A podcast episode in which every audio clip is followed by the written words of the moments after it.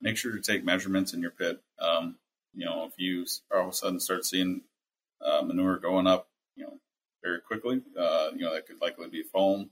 Um, it's a lot easier to deal with foam when you have a foot or two foot of space in between the slats and the foam. Um, when you start getting that foam coming through the floor slats, um, your options start to get limited and you are reaching very dangerous uh, levels. It's time for a new era of communication in the swine industry. One that you can get the latest updates while commuting or driving to farms. Here you will have the brightest minds of the global swine industry in your pocket.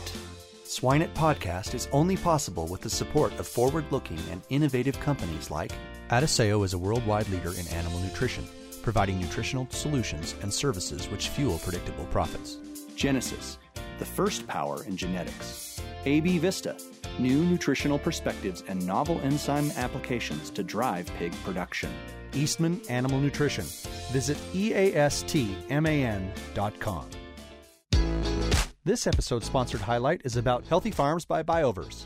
We have a time and labor saving product for you. AgriSlats by Healthy Farms is your solution. No more lugging jugs around the barn every month. With AgriSlats, you simply drop the slat through the floor twice a year and it works to break down solids, reduces crusting and foaming. To learn more, visit myhealthyfarms.com. Hello, everyone. I'm Laura Greiner, your host for today's Swine It podcast.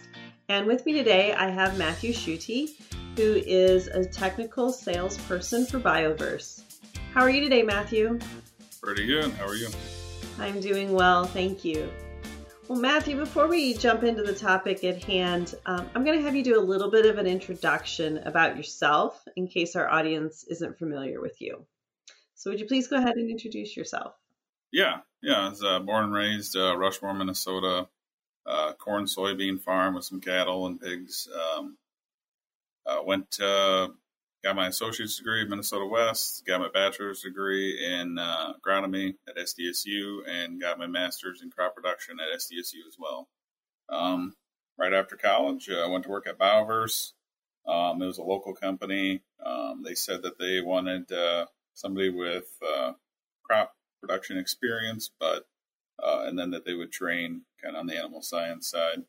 And uh, yeah, that's what they did. Uh, one of the uh, board members, uh, Dr. Schmidt, Dr. Connie Schmidt, um, really great guy. Uh, learned a lot about microbials, about manure, everything, pretty much swine. kind of learned a lot from him over the years. So very good. And so, um, maybe just a little bit of a background about who Bioverse is or what exactly you do, and then we can jump into some conversation around manure. Uh, yeah, uh, Bioverse is uh, started out as an R&D company in the cities, uh, oh, 20, 25 years ago. Um, they just had a, a, a kind of a corn-based resin sphere delivery system for microbials. Um, it got out of the R&D phase, oh, 10, 15 years ago. And uh, one of the big things that they treated with it was ponds, golf courses, and such like that. Um, did that for quite a while. And then uh, some more agriculturally inclined people got interested in the product to wanting to use it for manure based systems, uh, using that delivery system. And uh, they got into the company and, yeah, did that. Um, we had the AgriSphere. So it's a six inch sphere made out of a corn based resin so you can just throw it in the pit. Over time, it'll degrade to the point that it won't be there anymore. Um, from there, we went to the AgriSlat. Uh, that way, instead of a six inch sphere, we went to a uh, slat that fits in between the floor slats uh, in, in a hog barn. So, um, and we've kind of just kept innovating from there. Mm-hmm. Yeah, very good. So I think that's actually a really good lead in. So and that's how I knew Bioverse too um, from years ago. Of course, the little spheres that you throw into the pits and magically takes care of the manure below. Um, but let's really talk about that manure below. Um, this fall, of course, right now, at least when we're taking this recording, and many of our farmers are almost done getting crops out of the field and certainly are thinking about fall applications. And no doubt when we start thinking about fall applications, one of the bigger concerns we have outside of gas emissions will, of course, be that foaming in the pits. And so maybe let's just start there. Is what causes the foaming of the pits? Uh, well, it's important to kind of look and there's uh, actually kind of two different kinds of sources of the foam. Uh, one of the uh, common ones that you'll see is where you'll see a lot of liquid in the pit, but when you start agitating that pit up and you start putting in the manure tanker, um, manure is kind of like a can of pop or can of beer, where you know it has a lot of dissolved uh, carbon dioxide in it, and once you start shaking it up, uh, that movement releases that, and you get a lot of gas that comes out of there. Uh, manure is kind of the same way. That's a you know, big safety hazard that you can have hydrogen sulfide. Um, but what you also can have happen is that that air or the, those gases can be trapped in foam. Um, and you might not have any foam in the pit, but when it goes into that manure tanker, it might be, you know, a third foam. So if you have a 9,000 gallon, you know, honey wagon, uh, you might only be getting 6,000 gallons in there. Um, and that can be really annoying for guys that want to, you know, in the fall, there's a lot to do. You're trying to beat the frost. Uh, uh, so you want to get as much done as quickly as you can. Uh, so you want to be able to haul as much as you can, uh, especially since that foam going through the injectors doesn't exactly, you know, wasn't designed to do that. So, um, but the other type of foam that we have is uh, kind of methane based foam where we have uh, microbials that go nuts. They take over somehow. Um, they uh, produce a ton of methane gas, and that gets trapped in that foam. And that's the kind where we might see, you know, a few inches to a few feet of foam in these barns. Um, it's very common to see that towards the end of the year or at least it's a lot more noticeable because you know when you only have a foot or two of slurry and you have a couple feet of foam, a lot of growers might not notice that. But it's also just that heat that's getting in there kind of makes that even more active. And so, starting in July all the way until pumping, we get a lot of calls about foam because it's getting really high up there, starting to compromise ventilation, uh, and it's getting very dangerous at that point. Um, so that's that's when we uh, we get a lot of calls this time of year to to take care of it and to take care of it as quickly and safely as possible. So. Mm-hmm. And I think you bring up a really good point, right? Because we've seen that methane type of foam creep up through the slats, and that is definitely different than what happens, of course, when we agitate and and pump manure out. So let's maybe start with that methane foam first and talk about what are the steps to control it. So if I do walk in the barns tomorrow and I start to see it moving up over the slats, what are some options that we have today? Uh, I usually like to go and just reference uh, University of Minnesota had a study done where they added uh, Rumensin 90, uh, and the most important thing is the active ingredient Monensin, uh, you know, used for bloated cattle uh, that have methane production in their rumen. And in that study, they found five to 15 pounds per 100,000 gallons of slurry is an acceptable amount to use. Um, I usually, you know, start at the five pounds, but if somebody's kind of guessing that they have three, four hundred thousand pounds of that in there, well, then we might want to round up usually. Um, but that does take two to three weeks to kick in. And usually, when somebody's calling, they're saying, Hey, I got a problem now and I need to fix it now. Um, so, we also have a defoaming product. It's just a corn based oil uh, that works at knocking down that foam kind of quickly. Uh, there's a ton of different ways to go about this too. I've seen guys where um, they might turn on sprinklers uh, just to have that water just kind of weigh that down. Um, a lot of guys they like to use petroleum-based products like diesel and waste oil. Um, it's not exactly good for the microbials and the manure and such, but you know, yeah, you can't convince everybody to go about it the right way. So, um, but yeah, that's kind of the most important thing is just you know that rumensin is going to be or that monensin, the active ingredient, is going to be uh, kind of a long term solution, but it does kill the pit and kill a lot of the microbes that are in that pit. Um, so what we like to do is two to three weeks afterwards, after it's kind of worn down enough, um, we like to re-inoculate it with the microbe again. So because I've seen quite a few barns, or I've had quite a few calls where guys they did that last year or six months ago, and now they've got a hellacious solids issue or or crusting issue, or they got the foam back again. Because you know when you kill that off, I mean that is a very energy dense, uh, rich resource for those microbes, and somebody's going to get in there and take over, and they're you know either you're not going to have uh, you're going to have foaming come back again, or you might just have a, a ton of solids uh, if those microbes don't take over or the right ones don't take over, um, and then you're going to have a real problem on your hands. So um, it's important to reinoculate it after you've killed that pit, essentially. Right. I think you bring up a good point. We kind of jumped right into foaming, but we didn't really talk about what's really happening in that pit. And so maybe let's take a step back. You've thrown out the word microbes and we've talked about gas and we've talked about solids, but um, for those of, of the audience that may not be very familiar with what is actually happening within that pit, can you talk just a little bit in basic terms about what we see happening over the years that pit is charging and, and working? Mm-hmm. Yeah, it's uh, it's been very difficult to predict what factors are going to cause foaming to start. Uh, but one of the big things uh, uh, that we know is that when we do have foaming, there's three factors that have to happen. Um, you know, you have to have the gas production. Um, that's one of the big. You know, you don't have that, you don't have foaming. Uh, you have to have uh, the fibers from the bacteria to kind of hold that foam together and stabilize it. Um, so you kind of need all of those factors there to, to have a stabilized foam that is going to continue to grow. Um, and what we're trying to do is eliminate one of those uh, because it's kind of like a tripod. If you get rid of one of those, the tripod collapses. Um, so if you use monensin, which reduces the gas production, um, it will no longer have any gas, and then it will eventually go down on its own.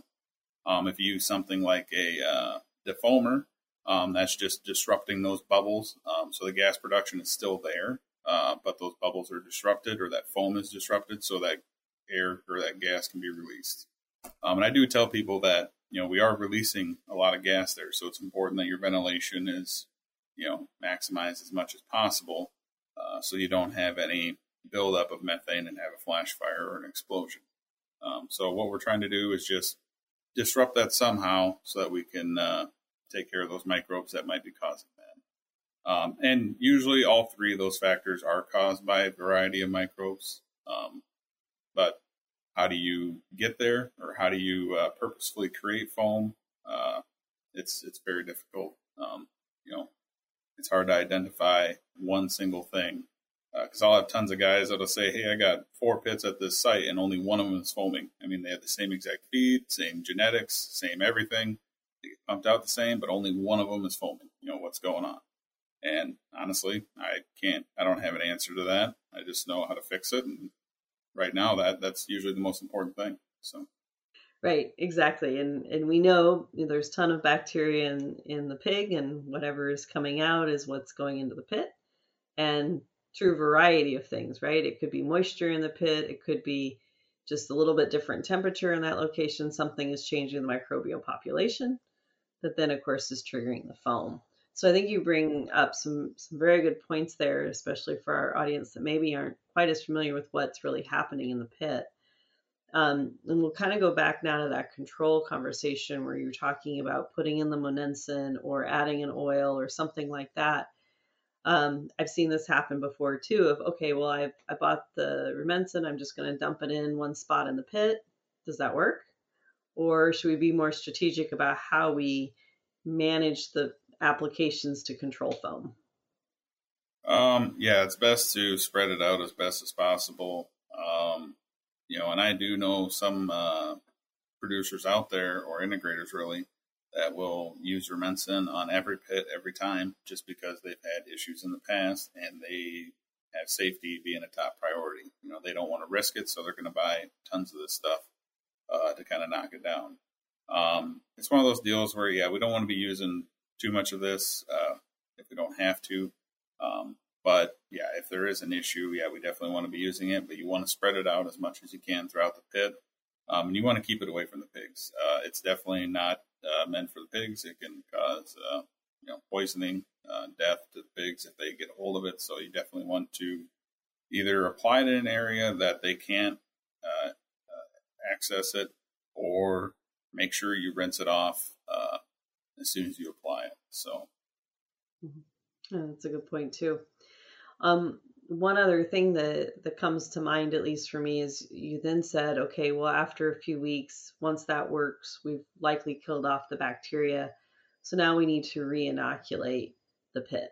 And we know during this time the pigs are still in there they're still defecating and urinating and they're still adding bacteria. So what does re-inoculation really look like or really mean? Because that might be a little confusing to a few people um, yeah, we're just trying to add a, a, a pit product. You know, of course, I'm going to recommend like the AgriSpheres or AgriSlats, um, but really just any pit product that has microbial isolates that are uh, picked or chosen uh, to uh, liquefy that, that manure in a beneficial way. Um, because essentially it's the Wild West in there right now. Whatever bugs get in there first and start dominating first, they're going to be the ones that take over. And you don't want it to be like that. You know, the best way to think about it is, you know, you have a nice growing cornfield and you go and you till that up and all of a sudden you've got nothing there. Um, you know, you might have corn pop up again, but really you're probably more likely going to have weeds pop up. So you want to go out there and, you know, seed some corn back in there so you can have that growing again.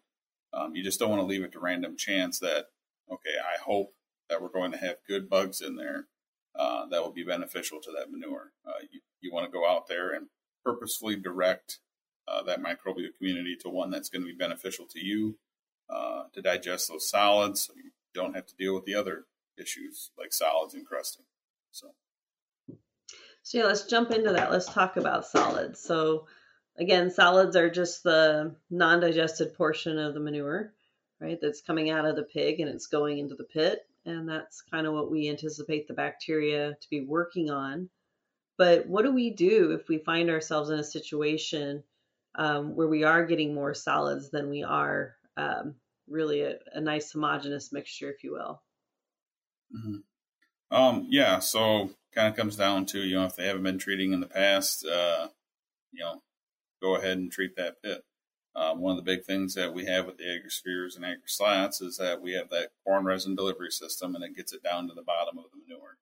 Um, you know, because most of the microbes that are used to treat uh, pits out there are facultative anaerobes, so they can go with or without oxygen, but they would prefer oxygen.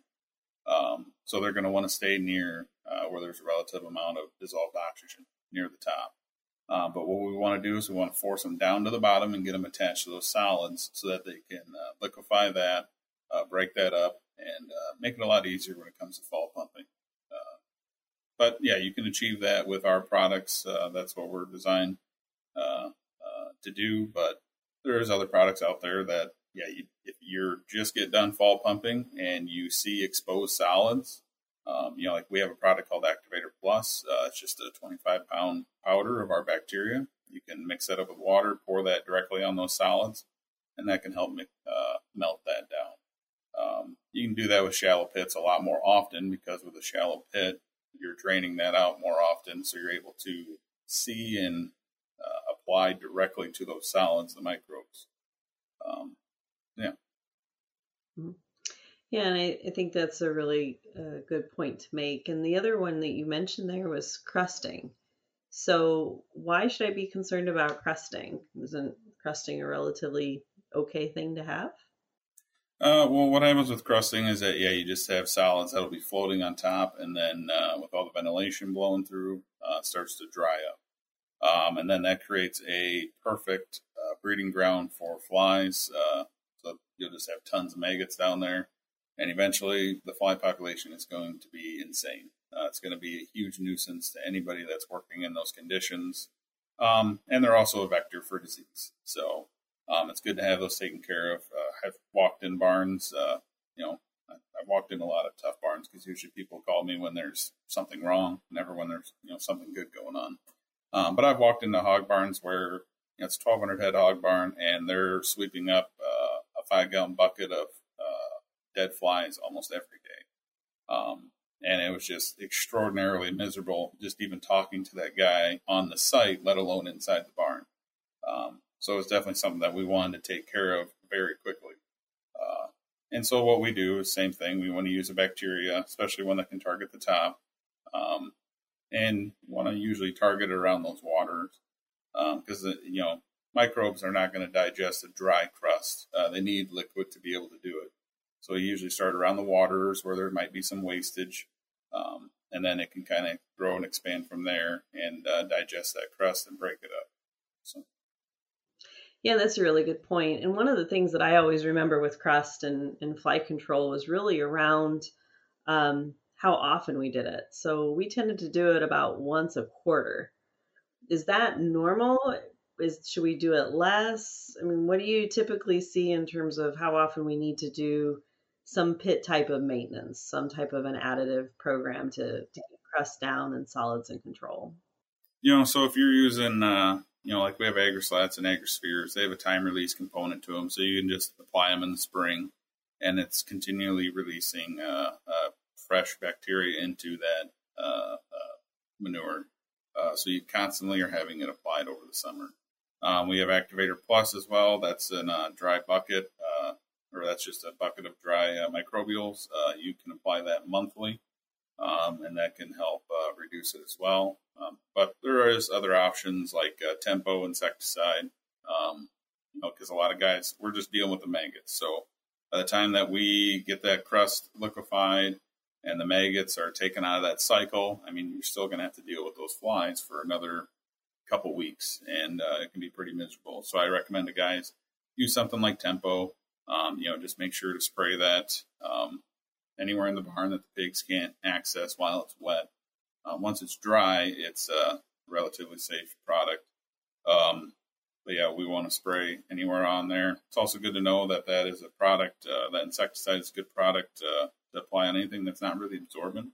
But if it's something like concrete, you need to make sure that you spray a good bit on there because uh, concrete can kind of absorb that uh, a little bit more. So, um, otherwise, yeah, there's a lot of stuff like Golden Malrin that are popular out there, but yeah, you just you really want to make sure that you're taking care of the maggots uh, while also taking care of the flies. You're getting both uh, both parts of the cycle, and then breaking that up so you don't have you know new uh, flies replenishing all the ones that you killed previously. So. Yeah, and there are also like feed additives that you could add, obviously, as well for some fly control. Um, but I, again, I think this, the key is really how do we manage the pit? Um, because if we manage the pit well, then we don't have the crust there to even worry about those other products. Um, what would be, just out of curiosity, what would be what I would call the common pitfalls of pit management? What do you see are some of the, the biggest things that people do incorrectly that if they did correctly would make their lives a little bit easier? Uh, a lot of guys, they just do nothing at all. Um, they just yeah, they don't want to spend any money. Um, you know, and a lot of guys that build hog barns, they might be on a tight budget uh, at first, and they don't want to spend anything extra because they didn't budget it in. Um, or a lot of guys, uh, they have it where, hey, we've never done anything for you know five years, ten years, never had a problem, um, so I don't you know need it now. Uh, the thing is, is that things change. Uh, in 2020, when people were really trying to slow pigs down, they were feeding a lot of fiber to these pigs and uh, we had calls at the wazoo uh, about crusting and such and solid issues uh, because you know when you're feeding a lot of fiber to slow those pigs down, um, that, that has to go somewhere, and that goes in the pit.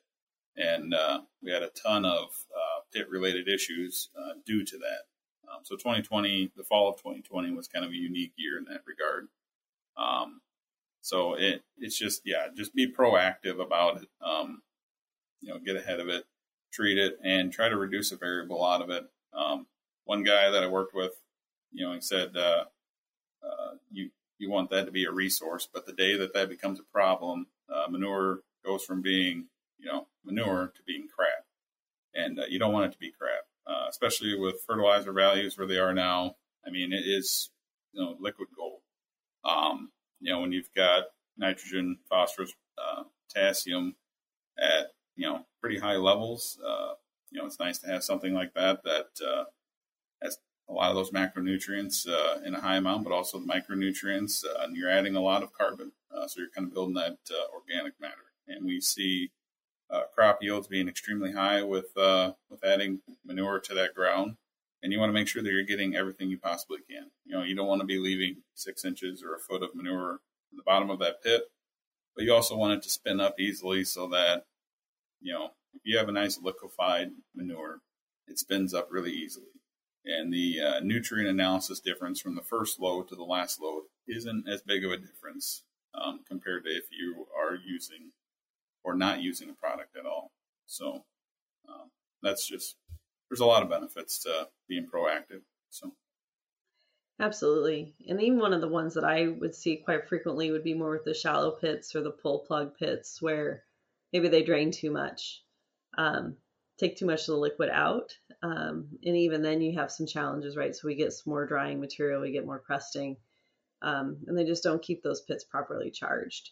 So, and of course, then that goes back to some odor issues as well, and and so forth. So, I do think there's a lot of things that we can learn from those from those pits. We it tends to be kind of the forgotten structure, if you if you will, of a facility. It just exists, but um, there are more things we can do to benefit, like you mentioned, especially right now with with the value of that manure, to make it so that it's more nutrient ready for our crops. Mm-hmm. Yeah, and and manure is going to get probably more difficult to manage as time goes on. Um, you know, water use efficiency is a huge benefit uh, to taking care of it. But you know, when I'm working with cattle barns, uh, some of the easiest ones, uh, or the ones that have the easiest time managing their manure, is the ones that add water. You know, they might have their gutters draining into the manure pit. Um, you know, in cattle, they have a high solid content uh, for waste, uh, but you know, pigs, it's the same thing. Uh, we're going to wet dry feeders a lot. Um, and when guys go to wet dry feeders, um, they might be saving thousands and thousands of gallons of water. Uh, but that does make that liquefaction of that manure a lot more difficult. You know, you remove the liquid, it's not going to be as much liquid uh, in that manure, and it's going to be a bit tougher to pump out. So it's something that people have to take into account. Um, that you know, as we are getting better at uh, uh water use efficiency, uh, manure is going to be a little bit more difficult to handle. So, great points. Well, Matt, Matthew, as we kind of wrap up our time um, with this portion of the podcast, what would be a couple take home points that you would like our audience to remember from today's discussion around manure management? Um, you know, if you, yeah, make sure to take measurements in your pit. Um, you know, if you all of a sudden start seeing uh, manure going up, you know, very quickly. Uh, you know, that could likely be foam. Um, it's a lot easier to deal with foam when you have a foot or two foot of space in between the slats and the foam. Um, when you start getting that foam coming through the floor slats, um, your options start to get limited and you are reaching very dangerous uh, levels. So it's very important to just you know look into that pit, either with a flashlight or you're taking measurements. Um, just some way that you're looking down there and you're seeing, okay, do I have a problem? If not, okay, I'm good. If so, let's take care of it. Um, same thing that goes for crusting. I mean, crusting, uh, we might get flies that start in you know April and May, but crusting happens in December and January. So you can look down in that pit and you can see uh, that you have a crusting issue, and if you can take care of it before those flies uh, start taking over, uh, that's important. So, and then also just talk to your manure pumper. I mean, the guy has to, you know, mix up a lot of manure for you. Um, if he notices that there's an issue, uh, yeah, listen to him. Uh, just, you know, try to help him out, treat those pits and keep that liquefied for him. And he'll also tell you if he's having foaming issues or anything else like that too. So. Yeah, excellent points, right? Manure management is not a once in the fall kind of opportunity. It's it's really a year round activity, and um, you know treat it much like you would maintaining your motors and so forth in your in your barns. So I absolutely agree.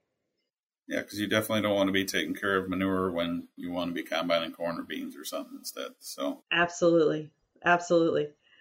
Great, great points, uh, great discussion points as well, Matthew. It is time to our famous three. A worldwide leader in animal nutrition, Adisseo's portfolio of products includes methionine, the full range of vitamins, enzymes, organic selenium, probiotics, mycotoxin management strategies, and palatability products. With such a diverse offering, Adisseo supports its customers with a broad range of expertise, tools, and services to help them maintain a competitive advantage. Adisseo, fueling predictable profits. To learn more, visit Adisseo at www.adisseo.com. Swine It podcast is only possible with the support of forward looking and innovative companies like Evonik. We are sciencing the global food challenge. Healthy Farms by BioVerse, your manure management experts. Swine management to the next level. Cloudfarms.com.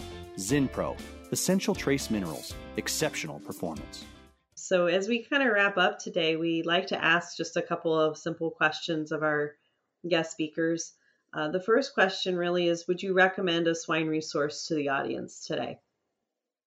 Um, you know, I just kind of looked at uh, University Extension. Um, you know, they have a lot of great articles. I mean, like the University of Minnesota study on uh, Rumensin usage in swine pits. Uh, you know, they're the ones that did the work. Um, University of Iowa or Iowa State, I'm sorry. uh, you know, they uh, do fantastic work on foaming. Um, you know, so just a lot of these universities, they, they do a lot of work on that stuff. And um, you might not see that stuff or notice it until you go and look it up. So um, if you ever have any questions on uh, manure, there's actually a lot of information on it, a lot of uh, uh, good studies on it. Um, yeah, you just have to look. So very good. How about something that's not related to pigs? Is there you know anything that you enjoy reading that that you think the audience might be interested in? Um, I just kind of listen to podcasts. Uh, you know, I read a little bit here and there. Uh, yeah, podcasts. I'll uh, uh, listen to something like hardcore history. Um, and then as far as reading, yeah, same thing. Uh, I grow pumpkins and watermelons and and uh, raspberries and strawberries uh, as a self serve and uh, you pick operation. Um, and I'm always trying to learn more about those, uh, you know, because they're kind of new stuff for me. And and uh, yeah, like Pennsylvania, Penn State, they have a lot of great resources on commercial production of those different kind of crops. University of Minnesota does too. So um, yeah, I'll kind of check that stuff out and try to learn as much as I can. So absolutely, it it is fascinating how to grow different things, right? It, yeah work around a lot of pumpkin fields around here, so it's fun to see, you know, how fast these pumpkins can grow. And you know, obviously, it's more than just putting the seed in the ground that I grew up with in the garden. So um, I'm sure it's fascinating reading. Oh yeah. The last question I have for you is if you can think of somebody who you defined as successful in your life, what would be a trait that you think they have that's allowed them to be successful? Um, there's quite a few people uh, that uh, yeah I define as successful, and but the one trait that I notice that's common between a lot of them is you know never stop learning. Um, you know, just because you're not in a classroom or not in school doesn't mean you can't stop learning. Um, I honestly, coming out of college, I, I, didn't go to college for anything swine related, uh, but I just listened and read and talked to a bunch of people that did know a lot about it, and uh, just tried to learn as much as I could so that I can be a, a good resource for uh, my growers. So. Absolutely. Lifelong learners. We've heard that a lot um, for sure. Uh, over the, the podcasts that I've done, at least a lot of speakers have said the same thing. People that have that desire to learn and are willing to do it um, goes a long ways. Well, again, for our audience, this is Matthew Schutte, who is um, part of the BioVerse crew. So, Matthew, again, we want to thank you for your time and your expertise on manure management. Yeah, thank you for having me. Yeah, thank you. Imagine if, with a few key concepts, you could have the potential to create a massive positive impact for swine producers. Join this small group and go to the next level of nutrition on this online training in applied swine nutrition and feeding by Dr. Marcio Gonçalves and his world class invited swine nutritionists. Additionally, you will enjoy an exclusive community to network and exchange ideas. Go now to eliteswinenutritionist.com.